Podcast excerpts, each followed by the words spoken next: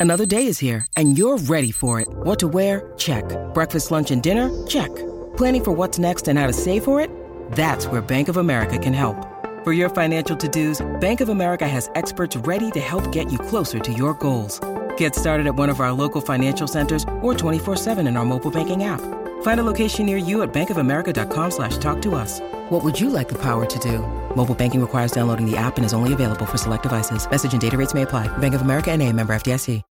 When you need mealtime inspiration, it's worth shopping Kroger, where you'll find over 30,000 mouthwatering choices that excite your inner foodie. And no matter what tasty choice you make, you'll enjoy our everyday low prices, plus extra ways to save, like digital coupons worth over $600 each week. You can also save up to $1 off per gallon at the pump with fuel points. More savings and more inspiring flavors make shopping Kroger worth it every time. Kroger, fresh for everyone. Fuel restrictions apply.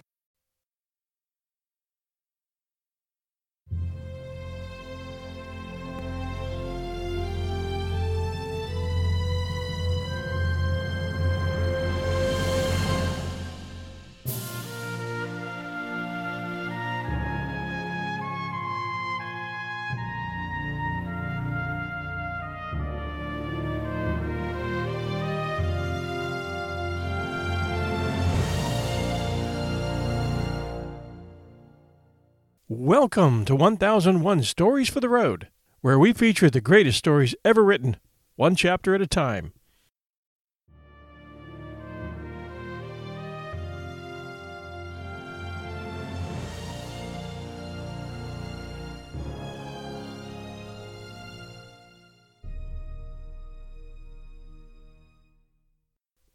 Chapter 7 and the conclusion of The Call of the Wild. The Sounding of the Call. When Buck earned $1,600 in five minutes for John Thornton, he made it possible for his master to pay off certain debts and to journey with his partners into the East after a fabled lost mine, the history of which was as old as the history of the country. Many men had sought it, few had found it, and more than a few there were who had never returned from the quest. This lost mine was steeped in tragedy and shrouded in mystery. No one knew of the first man. The oldest tradition stopped before it got back to him. From the beginning, there'd been an ancient and ramshackle cabin. Dying men had sworn to it, and to the mine, the site of which it marked, clinching their testimony with nuggets that were unlike any known grade of gold in the Northland. But no living man had looted this treasure house, and the dead were dead. Wherefore John Thornton and Pete and Hans, with Buck and half a dozen other dogs, faced into the east on an unknown trail to achieve where men and dogs as good as themselves had failed. They sledded 70 miles up the Yukon, swung to the left into the Stewart River, passed the Mayo and the McQuestion, and held on until the Stewart itself became a streamlet, threading the upstanding peaks which marked the backbone of the continent. John Thornton asked little of man or nature. He was unafraid of the wild. With a handful of salt and a rifle, he could plunge into the wilderness and fare wherever he pleased, and as long as he pleased. Being in no haste, Indian fashion, he hunted his dinner in the course of the day's travel, and if he failed to find it, like the Indian, he kept on traveling, secure in the knowledge that sooner or later he would come to it. So, on this great journey into the East, Straight meat was the bill of fare. Ammunition and tools principally made up the load on the sled, and the time card was drawn upon the limitless future. To Buck, it was a boundless delight, this hunting, fishing, and indefinite wandering through strange places. For weeks at a time, they would hold on steadily, day after day, and for weeks upon end, they would camp, here and there, the dogs loafing and the men burning holes through frozen muck and gravel, and washing countless pans of dirt by the heat of the fire. Sometimes they went hungry. Sometimes they feasted riotously, all according to the abundance of game and the fortune of hunting. Summer arrived, and dogs and men packed on their backs, rafted across Blue Mountain lakes, and descended or ascended unknown rivers in slender boats whipsawed from the standing forest.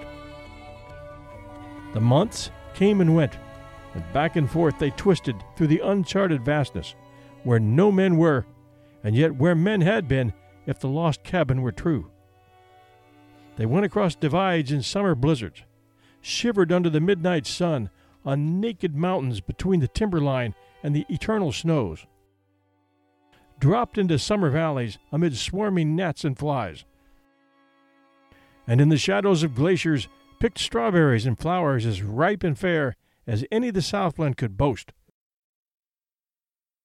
In the fall of the year, they penetrated a weird lake country, sad and silent, where wildfowl had been, but where there was no life nor sign of life now, only the blowing of chill winds, the forming of ice in sheltered places, and the melancholy rippling of waves on lonely beaches.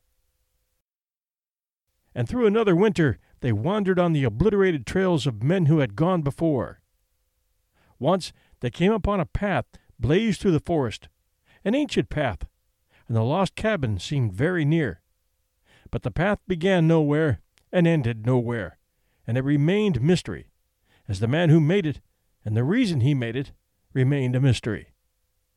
Another time they chanced upon the time graven wreckage of a hunting lodge, and amid the shreds of rotted blankets, John Thornton found a long barreled flintlock.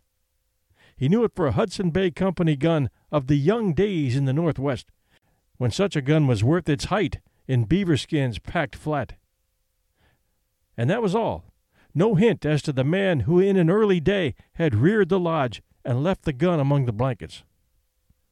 Spring came on once more, and at the end of all their wandering they found, not the lost cabin, but a shallow placer in a broad valley where the gold showed like yellow butter across the bottom of the washing pan. They sought no further. Each day they worked earned them thousands of dollars in clean dust and nuggets, and they worked every day.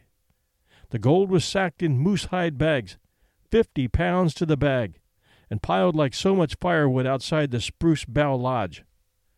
Like giants they toiled, days flashing on the heels of days like dreams as they heaped the treasure up.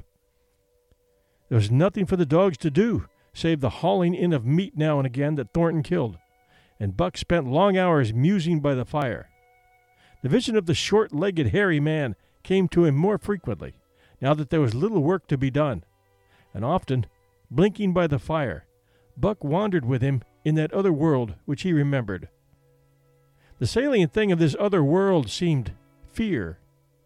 When he watched the hairy man sleeping by the fire, head between his knees and hands clasped above, Buck saw that he slept restlessly with many starts and awakenings, at which times he would peer fearfully into the darkness and fling more wood upon the fire. Did they walk by the bench of a sea, where the hairy man gathered shellfish and ate them as he gathered? It was with eyes that roved everywhere for hidden danger, and with legs prepared to run like the wind at its first appearance. Through the forest they crept noiselessly, Buck at the hairy man's heels, and they were alert and vigilant, the pair of them, ears twitching and moving and nostrils quivering. For the man heard and smelled as keenly as Buck. The hairy man could spring up into the trees and travel ahead as fast as on the ground, swinging by the arms from limb to limb, sometimes a dozen feet apart, letting go and catching, never falling, never missing his grip. In fact, he seemed as much at home among the trees as on the ground and Buck had memories of nights of vigil spent beneath trees wherein the hairy man roosted, holding on tightly as he slept. And closely akin to the visions of the hairy man was the call still sounding in the depths of the forest. It filled him with a great unrest and strange desires. It caused him to feel a vague, sweet gladness, and he was aware of the wild yearnings and stirrings for he knew not what. Sometimes he pursued the call into the forest, looking for it as though it were a tangible thing, barking softly or defiantly as the mood might dictate. He would thrust his nose into the cool wood moss or into the black soil where long grasses grew and snort with joy at the fat earth smells. Or he would crouch for hours as if in concealment behind fungus covered trunks of fallen trees. Wide eyed and wide eared, to all that moved and sounded about him. It might be, lying thus, that he hoped to surprise this call he could not understand. But he did not know why he did these various things. He was impelled to do them, and he did not reason about them at all. Irresistible impulses seized him. He would be lying in camp, dozing lazily in the heat of the day, when suddenly his head would lift and his ears cock up, intent and listening. And he would spring to his feet and dash away, and on and on, for hours, through the forest aisles and across the open spaces where the trees bunched. He loved to run down dry watercourses and to creep and spy upon the bird life in the woods. For a day at a time he would lie in the underbrush where he could watch the partridges drumming and strutting up and down. But especially he loved to run in the dim twilight of the summer midnights, listening to the subdued and sleepy murmurs of the forest, reading signs and sounds, as man might read a book, and seeking for the mysterious something that called, called, waking or sleeping, at all times, for him to come. One night he sprang from sleep with a start, eager eyed, nostrils quivering and scenting, his mane bristling in recurrent waves. From the forest came the call, or one note of it, for the call was many noted. Distinct and definite as never before, a long drawn howl, like, yet unlike, any noise made by a husky dog. And he knew it in the old familiar way as a sound heard before he sprang through the sleeping camp and in swift silence dashed through the woods. As he drew closer to the cry, he went more slowly, with caution in every movement, till he came to an open space among the trees, and looking out saw, erect on haunches, with nose pointed to the sky, a long, lean timber wolf. He had made no noise, yet it ceased from its howling and tried to sense his presence. Buck stalked into the open, half crouching, body gathered compactly together, tall, straight, and stiff, feet falling with unwonted care. Every movement advertised commingled threatening and overture of friendliness. It was the menacing truth that marks the meeting of wild beasts that prey. But the wolf fled at the sight of him. He followed, with wild leapings, in the frenzy to overtake. He ran him into a blind channel in the bed of the creek, where a timber jam barred the way. The wolf whirled about, pivoting on his hind legs after the fashion of Joe and of all cornered husky dogs, snarling and bristling, clipping his teeth together in a continuous and rapid succession of snaps. Buck did not attack, but circled him about and hedged him with friendly advances. The wolf was suspicious and afraid, for Buck made three of him in weight while his head barely reached Buck's shoulder. Watching his chance, he darted away, and the chase was resumed. Time and again he was cornered, and the thing repeated, though he was in poor condition, or Buck could not so easily have overtaken him. He would run till Buck's head was even with his flank, when he would whirl around at bay, only to dash away again at the first opportunity. But in the end, Buck's pertinacity was rewarded. For the wolf, finding that no harm was intended, finally sniffed noses with him. Then they became friendly and played about in the nervous, half coy way with which fierce beasts belie their fierceness. After some time of this, the wolf started off at an easy lope in a manner that plainly showed he was going somewhere.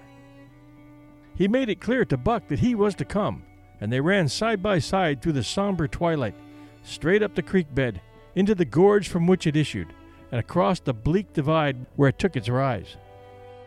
On the opposite slope of the watershed, they came down into a level country where there were great stretches of forest and many streams, and through these great stretches they ran steadily, hour after hour, the sun rising higher and the day growing warmer. Buck was wildly glad. He knew he was at last answering the call, running by the side of his wood brother toward the place from where the call surely came. Old memories were coming upon him fast, and he was stirring to them as of old he stirred to the realities of which they were the shadows. He had done this thing before, somewhere in that other and dimly remembered world, and he was doing it again now, running free in the open, the unpacked earth underfoot, the wide sky overhead. They stopped by a running stream to drink, and stopping, Buck remembered John Thornton. He sat down. The wolf started on toward the place from where the call surely came, then returned to him, sniffing noses and making actions as though to encourage him. But Buck turned about and started slowly on the back track. For the better part of an hour, the wild brother ran by his side, whining softly. Then he sat down, pointed his nose upward, and howled. It was a mournful howl, and as Buck held steadily on his way, he heard it grow faint and fainter until it was lost in the distance. John Thornton was eating dinner when Buck dashed into camp and sprang upon him. In a frenzy of affection, overturning him, scrambling upon him, licking his face, biting his hand, playing the general town fool, as John Thornton characterized it, the while he shook Buck back and forth and cursed him lovingly. For two days and nights, Buck never left camp, never let Thornton out of his sight. He followed him about at his work, watched him while he ate, saw him into his blankets at night and out of them in the morning. But after two days, the call in the forest began to sound more imperiously than ever. Buck's restlessness came back on him, and he was haunted by recollections of the wild brother, and of the smiling land beyond the divide, and the run side by side through the wide forest stretches. Once again he took to wandering in the woods, but the wild brother came no more, and though he listened through long vigils, the mournful howl was never raised. He began to sleep out at night, staying away from camp for days at a time, and once he crossed the divide at the head of the creek and went down into the land of timber and streams. There he wandered for a week, seeking vainly for fresh sign of the wild brother, killing his meat as he traveled, and traveling with the long, easy lope that seems never to tire. He fished for salmon in a broad stream that emptied somewhere into the sea, and by this stream he killed a large black bear, blinded by the mosquitoes while likewise fishing, and raging through the forest helpless and terrible. Even so, it was a hard fight, and it aroused the last latent remnants of Buck's ferocity. And two days later, when he returned to his kill and found a dozen wolverines quarreling over the spoil, he scattered them like chaff, and those that fled left two behind who would quarrel no more. The blood longing became stronger than ever before. He was a killer, a thing that preyed, living on the things that lived, unaided, alone, by virtue of his own strength and prowess, surviving triumphantly in a hostile environment where only the strong survive. Because of all this, he became possessed of a great pride in himself, which communicated itself like a contagion to his physical being. It advertised itself in all his movements, was apparent in the play of every muscle, spoke plainly as speech in the way he carried himself, and made his glorious furry coat, if anything, more glorious. But for the stray brown on his muzzle and above his eyes, and for the splash of white hair that ran midmost down his chest, he might as well have been mistaken for a gigantic wolf, larger than the largest of the breed. From his St. Bernard father he had inherited size and weight, but it was his shepherd mother who had given shape to that size and weight. His muzzle was the long wolf muzzle, save that it was larger than the muzzle of any wolf, and his head, somewhat broader, was the wolf head on a massive scale. His cunning was wolf cunning and wild cunning. His intelligence, shepherd intelligence, and St. Bernard intelligence, and all this, plus an experience gained in the fiercest of schools, made him as formidable a creature as any that roamed the wild. A carnivorous animal living on a straight meat diet, he was in full flower and at the high tide of his life, overspilling with vigor and virility. When Thornton passed a caressing hand along his back, a snapping and crackling followed the hand, each hair discharging its pent magnetism at the contact. Every part, brain and body, nerve tissue and fiber, was keyed to the most exquisite pitch, and between all the parts there was a perfect equilibrium or adjustment. To sights and sounds and events which required action, he responded with lightning like rapidity. Quickly as a husky dog could leap to defend from attack or to attack, he could leap twice as quickly. He saw the movement or heard sound and responded in less time than another dog required to compass the mere seeing or hearing. He perceived and determined and responded in the same instant. In point of fact, the three actions of perceiving, determining, and responding were sequential, but so infinitesimal were the intervals of time between them that they appeared simultaneous. His muscles were surcharged with vitality and snapped into place sharply, like steel springs. Life streamed through him in splendid flood, glad and rampant, until it seemed that it would burst him asunder in sheer ecstasy and pour forth generously over the world. Never was there such a dog, said John Thornton one day as partners watched Buck marching out of camp. When he was made, the mold was broke, said Pete. By jingo, I think so myself, Hans affirmed. They saw him marching out of camp, but they did not see the instant and terrible transformation which took place as soon as he was within the secrecy of the forest. He no longer marched. At once he became a thing of the wild, stealing along softly, cat footed, a passing shadow that appeared and disappeared among the shadows. He knew how to take advantage of every cover, to crawl on his belly like a snake, and like a snake to leap and strike. He could take a ptarmigan from its nest, kill a rabbit as it slept, and snap in midair the little chipmunks fleeing a second too late for the trees. Fish in open pools were not too quick for him, nor were beaver, mending their dams, too wary. He killed to eat, not from wantonness, but he preferred to eat what he killed himself. So a lurking humor ran through his deeds, and it was his delight to steal upon the squirrels, and when he all but had them, to let them go, chattering in mortal fear to the treetops. As the fall of the year came on, the moose appeared in greater abundance, moving slowly down to meet the winter in the lower and less rigorous valleys.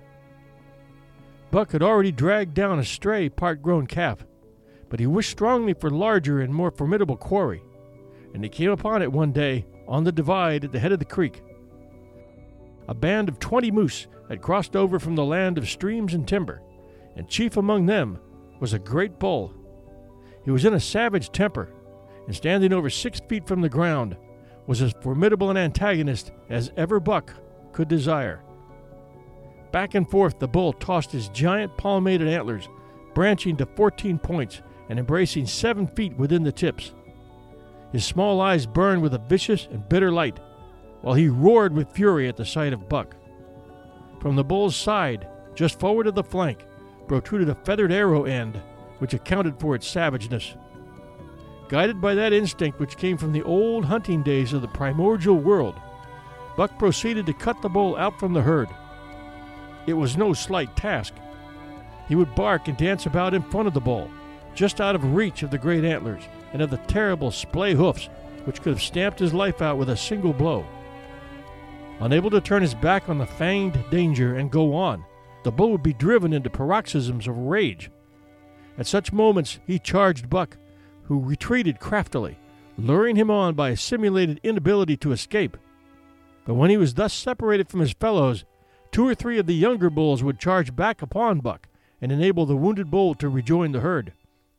There is a patience of the wild, dogged, tireless, persistent as life itself, that holds the snake in its coils, that holds motionless for endless hours the spider in its web, the snake in its coils, the panther in its ambuscade. This patience belongs peculiarly to life when it hunts its living food.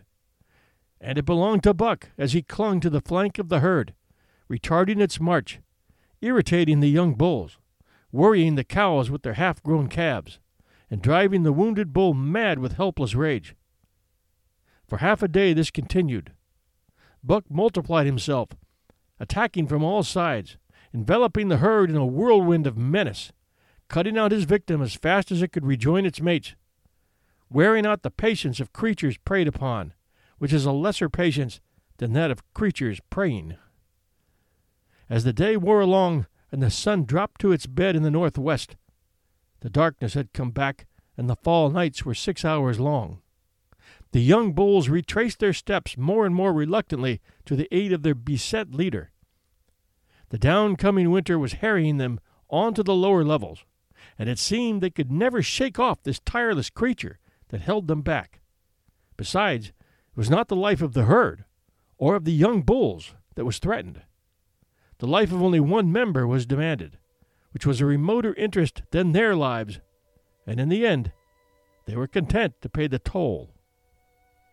As twilight fell, the old bull stood with lowered head, watching his mates, the cows he had known, the calves he had fathered, the bulls he had mastered, and as they shambled on at a rapid pace through the fading light, he could not follow, for before his nose leaped the merciless fanged terror that would not let him go. Three hundred weight, more than half a ton he weighed. He had lived a long, strong life, full of fight and struggle, and at the end he faced death at the teeth of a creature whose head did not reach beyond his great knuckled knees. From then on, night and day, Buck never left his prey, never gave it a moment's rest, never permitted it to browse the leaves of trees or the shoots of young birch and willow. Nor did he give the wounded bull opportunity to slake his burning thirst in the slender, trickling streams they crossed. Often in desperation, he burst into long stretches of flight. At such times, Buck did not attempt to stay him, but loped easily at his heels, satisfied with the way the game was playing, lying down when the moose stood still, attacking him fiercely when he strove to eat or drink. The great head drooped more and more under its tree of horns, and the shambling trot grew weaker and weaker. He took to standing for long periods, with nose to the ground and dejected ears dropped limply, and Buck found more time in which to get water for himself and in which to rest. At such moments, panting with red lolling tongue and with eyes fixed upon the big bull, it appeared to Buck that a change was coming over the face of things. He could feel a new stir in the land. As the moose were coming into the land, other kinds of life were coming in. Forest and stream and air seemed palpitant with their presence. The news of it was borne in upon him, not by sight or sound or smell, but by some other and subtler sense. He heard nothing, saw nothing, yet knew that the land was somehow different, that through it strange things were afoot and ranging and he resolved to investigate after he had finished the business at hand. At last, at the end of the fourth day, he pulled the great moose down. For a day and a night he remained by the kill, eating and sleeping, turn and turn about.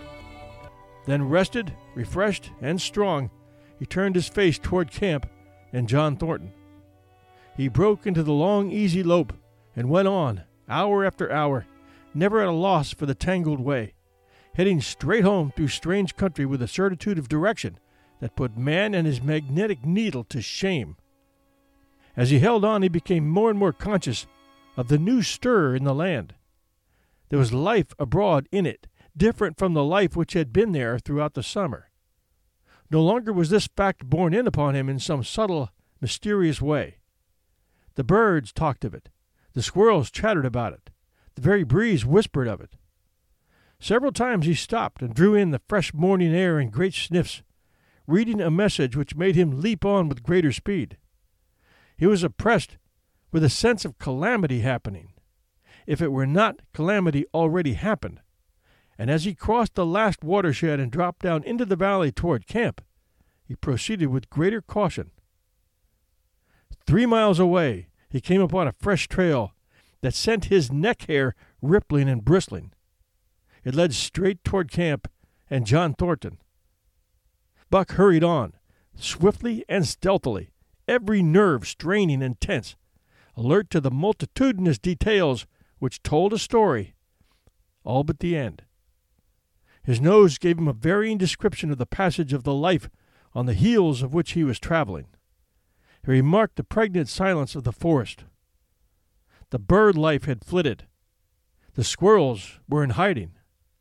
One only he saw, a sleek gray fellow, flattened against a gray dead limb so that he seemed a part of it, a woody excrescence upon the wood itself. As Buck slid along with the obscureness of a gliding shadow, his nose was jerked suddenly to the side, as though a positive force had gripped and pulled it. He followed the new scent into a thicket and found Nig. He was lying on his side, dead where he had dragged himself, an arrow protruding, head and feathers, from either side of his body. A hundred yards further on, Buck came upon one of the sled dogs Thornton had bought in Dawson. This dog was thrashing about in a death struggle, directly on the trail, and Buck passed around him without stopping. From the camp came a faint sound of many voices, rising and falling in a sing song chant. Bellying forward to the edge of the clearing, he found Hans lying on his face, feathered with arrows like a porcupine.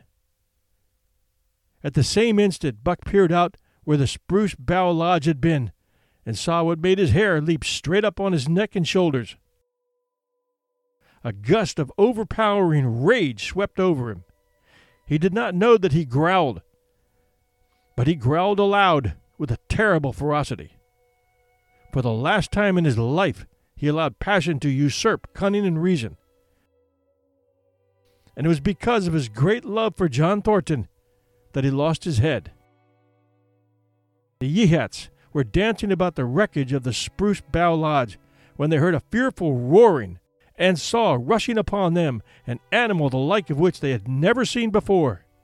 It was Buck, a live hurricane of fury, hurling himself upon them in a frenzy to destroy. He sprang at the foremost man. It was the chief of the Yeehats, ripping the throat wide open till the rent jugular spouted a fountain of blood. He did not pause to worry the victim, but ripped in passing, with the next bound tearing wide the throat of a second man. There was no withstanding him. He plugged about in their very midst, tearing, rending, destroying, in constant terrific motion, which defied the arrows they discharged at him. In fact, so inconceivably rapid were his movements, and so closely were the Indians tangled together, that they shot one another with the arrows, and one young hunter, hurling a spear at Buck in midair, drove it to the chest of another hunter with such force that the point broke through the skin of the back and stood out beyond. Then a panic seized the Yeehats, and they fled in terror to the woods, proclaiming as they fled the advent of the evil spirit. And truly, Buck was the fiend incarnate, raging at their heels and dragging them down like deer as they raced through the trees. It was a fateful day for the Yeehats. They scattered far and wide over the country, and it was not till a week later that the last of the survivors gathered together in a lower valley and counted their losses. As for Buck, wearying of the pursuit, he returned to the desolated camp. He found Pete where he had been killed in his blankets in the first moment of surprise. Thornton's desperate struggle was fresh written on the earth, and Buck scented every detail of it down to the edge of a deep pool. By the edge, head and forefeet in the water, lay Skeet, faithful to the last. The pool itself, muddy and discolored from the sluice boxes, eventually hid what it contained. And it contained John Thornton, for Buck followed his trace into the water from which no trace led away. All day Buck brooded by the pool or roamed restlessly above the camp. Death as a cessation of movement, as a passing out and away from the lives of the living, he knew. And he knew John Thornton was dead. It left a great void in him, somewhat akin to hunger, but a void which ached and ached, and which food could not fill. At times when he paused to contemplate the carcasses of the Yeehats, he forgot the pain of it. And at such times he was aware of a great pride in himself, a pride greater than any he had yet experienced. He had killed man, the noblest game of all, and he had killed in the face of the law of club and fang. He sniffed the bodies curiously. They had died so easily. It was harder to kill a husky dog than them. They were no match at all were it not for their arrows, spears, clubs. Thenceforward he would be unafraid of them, except when they bore in their hands their arrows, spears, and clubs. Night came on, and a full moon rose high over the trees into the sky, lighting the land till it lay bathed in ghostly day. And with the coming of the night, brooding and mourning by the pool, Buck became alive to a stirring of the new life in the forest, other than that which the Yeehats had made. He stood up, listening and scenting. From far away drifted a faint, sharp yelp, followed by a chorus of similar sharp yelps. As the moments passed, the yelps grew closer and louder. Again Buck knew them as things heard in that other world which persisted in his memory. He walked to the center of the open space and listened. It was the call, the many noted call, sounding more luringly and compelling than ever before. And as never before, he was ready to obey. John Thornton was dead. The last tie was broken. Man and the claims of man no longer bound him. Hunting their living meat as the Yeehats were hunting it on the flanks of the migrating moose, the wolf pack had at last crossed over from the land of streams and timber and invaded Buck's Valley.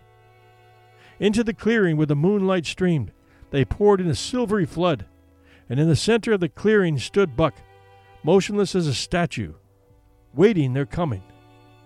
They were awed, so still and large he stood, and a moment's pause fell, till the boldest one leaped straight for him. Like a flash, Buck struck, breaking his neck. Then he stood, without movement, as before, the stricken wolf rolling in agony behind him. Three others tried it in sharp succession, and one after the other they drew back, streaming blood from slashed throats or shoulders. This was sufficient to bring the whole pack forward. Pell mell, crowded together, blocked and confused by its eagerness to pull down the prey. Buck's marvelous quickness and agility stood him in good stead. Pivoting on his hind legs and snapping and gashing, he was everywhere at once, presenting a front which was apparently unbroken. So swiftly did he whirl and guard from side to side. But to prevent them from getting behind him, he was forced back, down past the pool and into a creek bed, till he brought up against a high gravel bank. He worked along to a right angle in the bank, which the men had made in the course of mining, and in this angle he came to bay, protected on three sides, and with nothing to do but face the front. And so well did he face it that at the end of half an hour the wolves drew back, discomfited. The tongues of all were out and lolling, the white fangs showing cruelly white in the moonlight. Some were lying down, with heads raised and ears pricked forward. Others stood on their feet, watching him, and still others were lapping water from the pool. One wolf, long and lean and gray, advanced cautiously, in a friendly manner, and Buck recognized the wild brother with whom he had run for a night and a day. He was whining softly, and as Buck whined, they touched noses. Then an old wolf, gaunt and battle scarred, came forward. Buck writhed his lips into the preliminary of a snarl, but sniffed noses with him. Whereupon the old wolf sat down, pointed nose at the moon, and broke out the long wolf howl. The others sat down and howled, and now the call came to Buck in unmistakable accents. He, too, sat down and howled. This over, he came out of his angle, and the pack crowded around him, sniffing in a half friendly, half savage manner.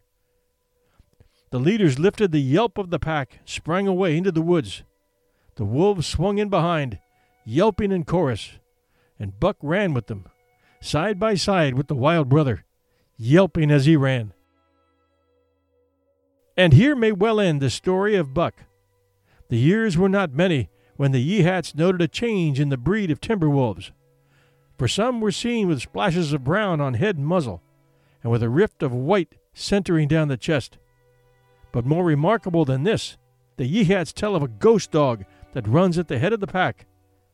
They are afraid of this ghost dog, for it has cunning greater than they, stealing from their camps in fierce winters, robbing their traps, slaying their dogs, and defying their bravest hunters. Nay, the tale grows worse. Hunters there are who failed to return to the camp, and hunters there have been whom the tribesmen found with throats slashed cruelly open and with wolf prints about them in the snow greater than the prints of any wolf. Each fall, when the Yeehats follow the movement of the moose, there is a certain valley which they never enter, and the women there who becomes sad when the word goes over the fire of how the evil spirit came to select that valley for an abiding place. In the summers there is one visitor, however, to that valley, of which the Yeehats do not know. It is a great, gloriously coated wolf, like and yet unlike all other wolves. He crosses alone from the smiling timberland and comes down into an open space among the trees. Here, a yellow stream flows from rotted moose hide sacks and sinks into the ground, with long grasses growing through it and vegetable mold overrunning it and hiding its yellow from the sun. And here he muses for a time, howling once, long and mournfully, ere he departs. But he is not always alone. When the long winter nights come on and the wolves follow their meat into the lower valleys, he may be seen running at the head of the pack through the pale moonlight or glimmering borealis, leaping gigantic above his fellows, his great throat a bellow as he sings a song of the younger world, which is the song of the pack.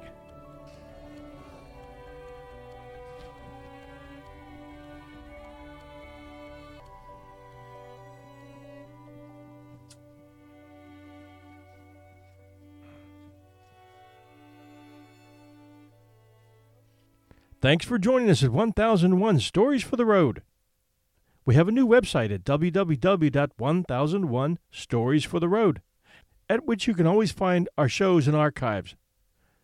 We also appreciate your reviews at Apple iTunes and Stitcher, or as comments at that new website. Stay tuned for a new classic story beginning next Sunday night.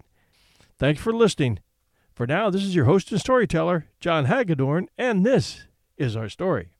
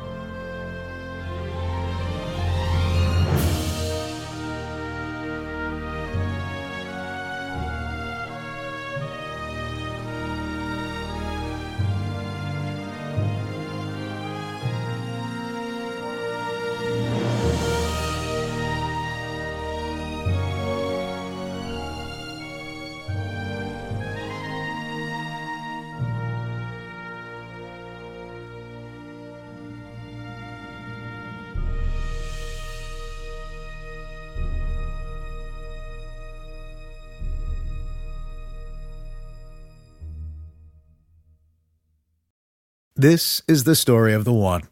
As a maintenance engineer, he hears things differently. To the untrained ear, everything on his shop floor might sound fine, but he can hear gears grinding or a belt slipping. So he steps in to fix the problem at hand before it gets out of hand. And he knows Grainger's got the right product he needs to get the job done, which is music to his ears. Call, clickgrainger.com, or just stop by. Grainger, for the ones who get it done.